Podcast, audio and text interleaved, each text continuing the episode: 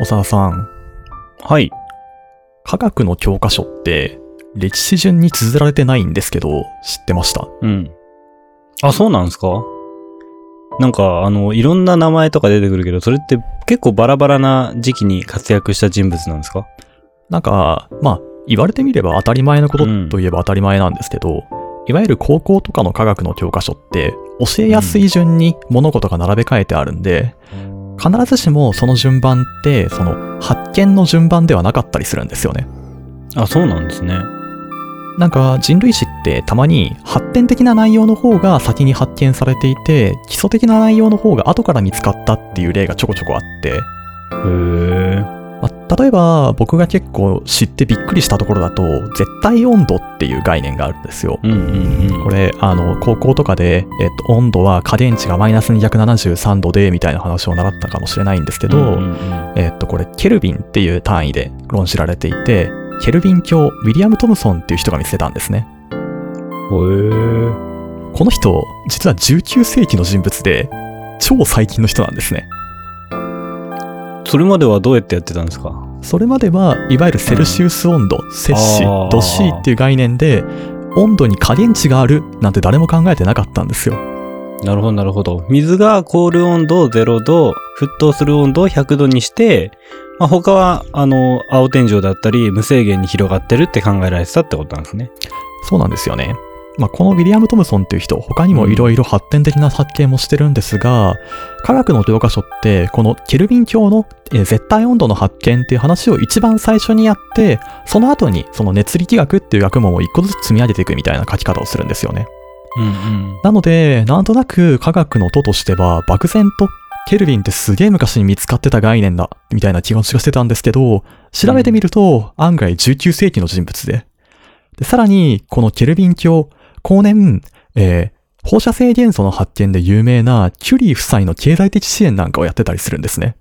へえ。なので、絶対温度の発見時期と放射性元素の発見時期っていうのがそんなにずれてないっていうのも個人的には超衝撃的事実だったんですよね。面白いですね。このなんか、イメージを裏切られる感覚っていうのが、科学とが科学史っていう学問をやるときの素朴な魅力なのかなっていうふうに最近思うんですよ。なるほどね。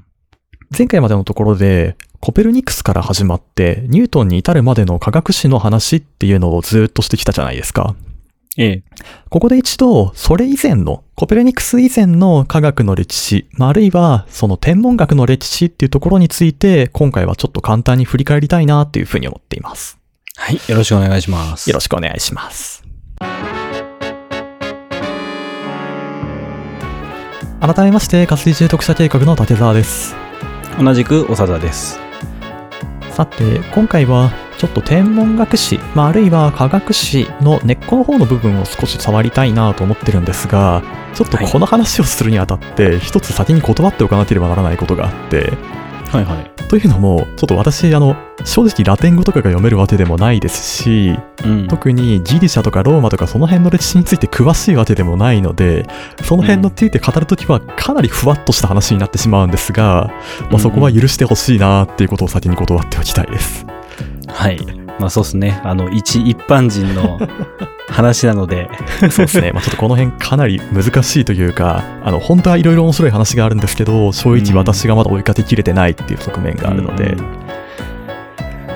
さて、まあそんな話はさておき、天文学の歴史っていう部分に立ち返っていきたいんですが、果たして天文学っていう学問がいつ始まったのかっていう話、これの定義っていうのはかなり難しくなってしまうんですね。うんうん。というのも、おそらく人類が天文学っていうものを始めた歴史は、アフリカ大陸のどこかで、ほとんど猿だった私たちの祖先が日本足で立った、その瞬間に他ならないからだっていうような言い方があるんです。なるほど、なるほど。空を見上げるようになって、初めて、っていうかその見上げるようになった瞬間に初めてその星ってものを意識したってことなんですね。まあ、もちろんそれ以前も、あの、私たちの視界には常に星空は映っていたはずで、それを意識していたとは思うんですが、両手を自由にして2本の足で立って、首の可動域を大きく、真上まで伸び、真上まで眺められるようになった時に、初めてその満天の星空に対する不思議っていう感覚が私たちの間に芽生えたと思うんですね。うんうん。実際人類最古の芸術とも呼ばれているラスコー洞窟の壁画にも星座らしき痕跡っていうものは残っているようで我々が文明として文字を持つよりもずっと前から星空、まもしくはその天体っていうものに対する不思議、興味っていうものは人類に共通してあったようなんですね。この古代時代、古代時代における人類と天文学、まあ、ここにもいろんなその遺構みたいなものが残されていて、まあ、有名なところだと、例えばストーンヘンジみたいなものであっても、うんうんうんあれも何らかの天文学的な意味があって作られたんじゃないかなんていうような考察がよくされてますよね。そうですね。実際、古代文明のバビロニア文明とかでも、えー星座に関する粘土板なんていうものが残っているようで、その時期からある程度我々は天文学、まあ、あるいは先生術っていうものに興味は持っていたようなんですね。うんうんですが、まあ、おおよそ今日語られるような天体の運動についての考察を行って、それを体系的にまとめるっていう行為を始めたのはギリシアの賢人たちだったようです。中でも、プラトンの弟子にして、アレキサンダー大王の家庭教師としても有名なアリストテレスの功績っていうものは本当に膨大です。アリストテレス、生涯に書いた著作の数が500を超えるとも言われているのですが、現代に伝わっているのはおおよそその3分の1程度とも言われています。彼が著作の中で言及している分野っていうのは、論理学、刑事上学、倫理学、政治学、そして自然科学に至るまで、よくアリストテレスを指して、万学の祖、すべての学問の祖なんていう風に言ったりする人もいますが、決して誇張ではないっていうレベルなんですね。そうですね。アリストテレスの著作「天体論」っていう本の中でアリストテレスは彼の考える宇宙論について語っています。アリストテレス、まあ、この著作に関わらずいろいろ重要な言及があるのですが中でも後世の天文学者に与えた影響というところで大きい主張は世界を月の上と下で別の原理が働いているとして分けたっていう点にあります。アリストテレスは月より下の世界月下界は火空気、土、水の4元素から構成されているんだという4元素説を主張したんですね。さらに、月より上、天上界にはエーテルという第5の元素が満ちていて別の原理が働いているんだというふうに主張を行いました。まあこの感覚私たちのあのある種素朴な感覚としてもそれほどずれていないというかむしろ我々の生きている地球と星空にある星々との間に同じ原理が働いているというのは科学の達成なくしてなかなか至れない考え方なのかなと思うんですが彼の主張したこの天上界と月下界っていう2つの世界の分け方またその主張っていうのがいわゆる天動説っていう説のベースとなっていくことになるんですね。あれですよね、このニュートンの時に、これが初めて同じ原理で働いてるって考えられたってことですよね。それまでずっとこのアリストテレス的な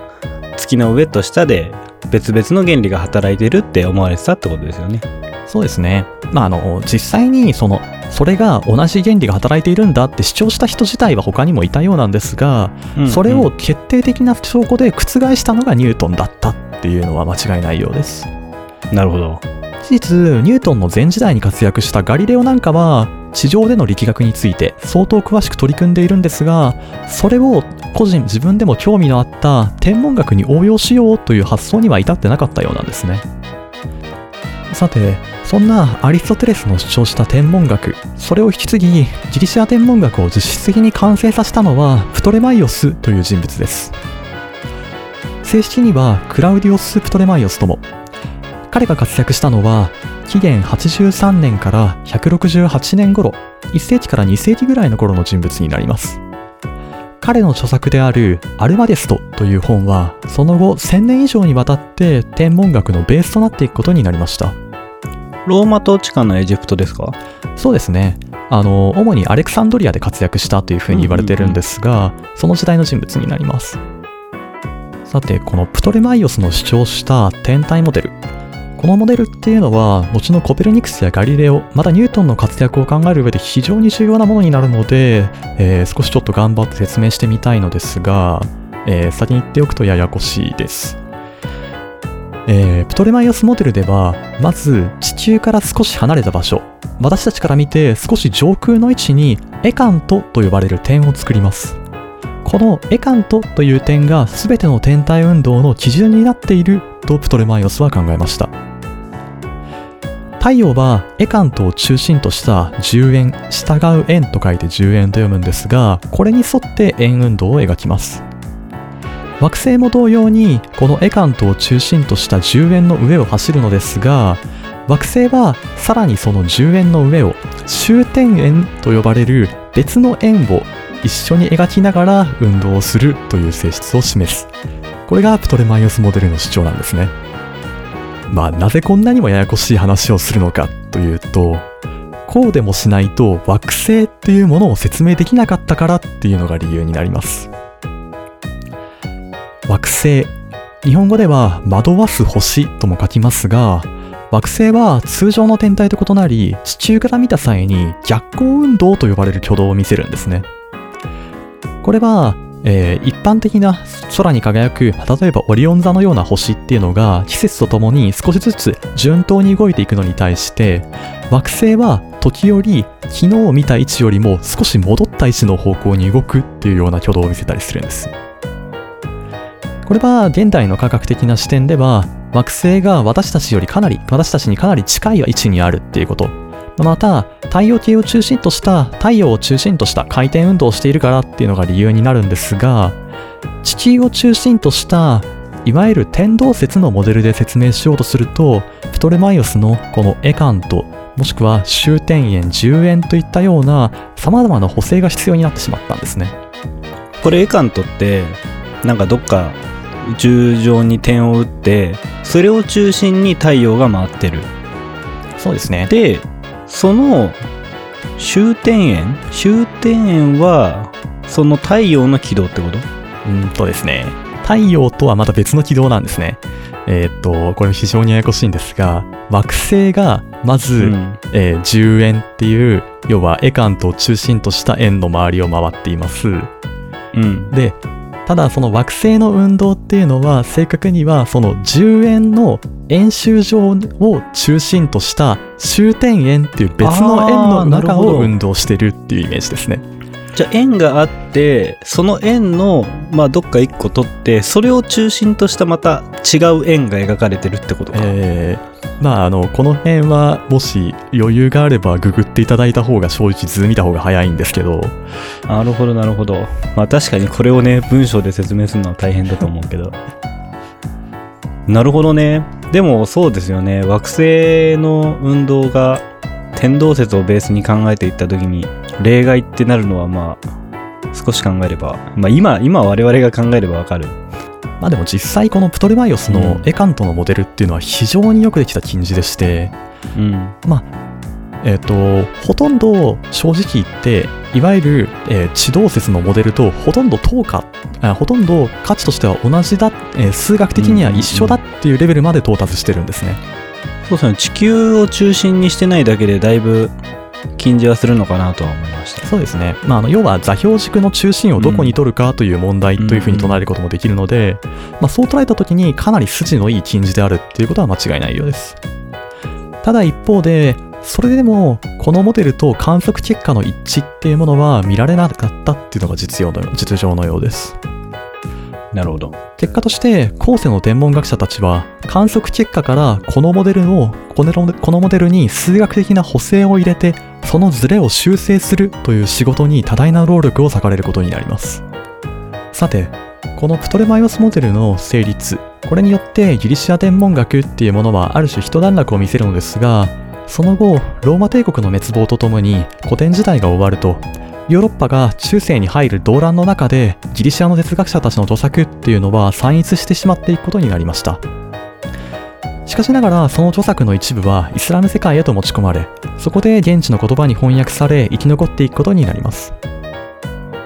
ヨーロッパが中世を迎えていた時代科学の中心地となったのはバグダッドでした。特に8世紀頃から栄えたアッバース朝の時代はアラブ科学が黄金期を迎えたとも言われておりこの時代そう今では名前もほとんど伝わっていないんですが多くの科学者たちが活躍したと言われています。あれですよねこれ全部バグダッドってモンゴル帝国にバーって滅ぼされちゃってるから残ってないんですよね。そうですね。すごい悲しいな。ヨーロッパ世界が再びギリシャの遺産と出会ったのは12世紀頃だと言われています。発端となったのはスペインの国境付近、ピレネー山脈の麓にあった修道院なんかが始まりだったとも言われているのですが、この辺りの地域でイスラム世界とキリスト教世界の接触点だったっていう地域的な特性もあって、イスラム世界に保存されていたギリシャの哲学者、ギリシャの哲学者たちの著作が再びヨーロッパに、ヨーロ現地の言葉に翻訳されて広がっていくっていうムーブメントが起きたんですね。この運動は翻訳ルネッサンスとも今日では呼ばれているんですが、この期間に重要なギリシャの哲学者たちの著作がラテン語に翻訳されてヨーロッパ中に広がっていくこととなりました。この古典との再びの出会い、それがやがて1300年頃からルネッサンス、つまり文化復興運動っていうものを引き起こし、ヨーロッパ世界を牽引していくことになります。というわけで、非常にざっくり言うと、ルネッサンスまでの科学の歴史っていうのはこんな感じになるのかなとも思います。一回これイスラム世界に保存されてるっていうのがすごいですよね。そうですね、そのイスラム世界、このイスラムの、イスラム文化圏の中で、特にアリストテレスの著作をどう解釈するかっていう部分で、うんいろんな人たちが活躍して、その影響っていうのがルネッサンス期のヨーロッパにも如実に現れてたりもするんですが、うんちょっとその辺が正直かなり文献的に難しい部分にもなるので、ね。追い切れていないっていうところになります。この翻訳ルネッサンス、そこから生じたムーブメントの中で、後の時代に大きな影響を与えるもう一つ重要なトピックがあって、うん。それがスコラ学と呼ばれるジャンルの成立です。うんうん。ま正確にはスコラ学、ジャンルと言っていいのかは微妙なところなんですが、うん。えー聖書だったり、もしくはアリストテレスの著作だったり、そういったテキストを精密に読んで、それを批判し理解するっていう、まあある種人文学の走りみたいなことがこの時代に起こってるんですね。うんうん。えっと、このスコラ学の中で、またいろいろな自然科学的な考察っていうのも行われていくことになるんですが、ルネッサンス期、特に17世紀科学革命の動乱の中っていうのは、このスコラ学に対する反発っていうのが一つ大きな旗印になってたっていう側面があるんですよ。そうですね。デカルトもスコラ学を書物を捨てようなんて言ってるぐらいですからね。そうですね。デカルトの書を捨てよっていうのは非常に有名ですけど、あの辺はある種書っていうものに非常に重きを置いたスコラ学っていうものへの反発なんだっていうことを前提に捉えておかないと、なんだか話がおかしなことになっちゃうのかなとも思いますね。そうですね。1543年5月24日。トコニフ市、今まさに臨終の時を迎えようとしている老人のもとへ、ある原稿が届けられました。天体の回転について、そう銘打たれた原稿は、老人の死後に出版され、その70年後に金書目録入りを果たすまで、多くの人に読まれる書物となっていくことになります。老人の名は、ニコラウス・コペルニクス。彼の記した天体の回転についてという本は、それまで信じられていた宇宙観を文字通りひっくり返すものでした。17世紀科学革命。後の時代にそう呼ばれることになるこの100年間は、この老人とその著作によって始まったのです。はい。えっ、と、長々と17世紀科学革命コペルニクスに始まってニュートンに至るまでの話をしてきたんですが、まあ、この辺りで一旦その話は区切りをつけようかなと思っています。そうですね。まあ、コペルニクス気になった人は、えー、カトリ中読者通信の第1話を見ていただけるといいのかなと思います。はい。まあ、ちょっと次何の話をするのかっていうのはまだ未定な部分もあるんで、うん。まだ結構いろんな案ありますけどね。結構いろんな案ありますけど、まあ我々のこの感じだと、あの、だいたい1エピソードを撮るのに1冊ぐらい本を読まなきゃいけないので、まああの、投稿頻度はね、あんまり上げられないかなとは思いますけど、我々頑張るので。そうですね。今のペースだと、えっと、1トピック半年っていうペースですね。そうっすね。そっか。もう半年やってんのか。まあ、そのうちまたお会いできればと思います。そうですね。はい。というわけで、今回も終わりましょうか。ありがとうございました。ありがとうございました。